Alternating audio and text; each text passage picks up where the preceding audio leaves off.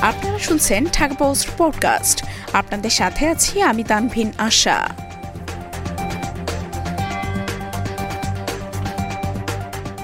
School ছাত্রীকে ধর্ষণ চেষ্টা, অর্কিড আইসিটি ওয়ার্ল্ডের স্পেস বাতিল।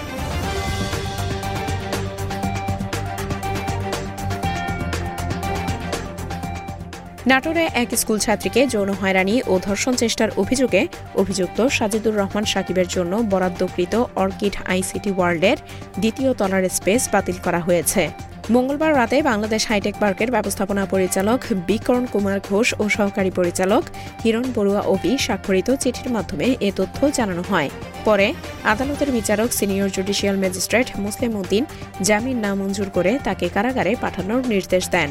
গ্রেপ্তার সাকিব, অর্কিড আইসিটি ওয়ার্ল্ডের পরিচালক এবং দীঘাপতিয়া এম কে কলেজের ভাইস প্রিন্সিপালের ছেলে।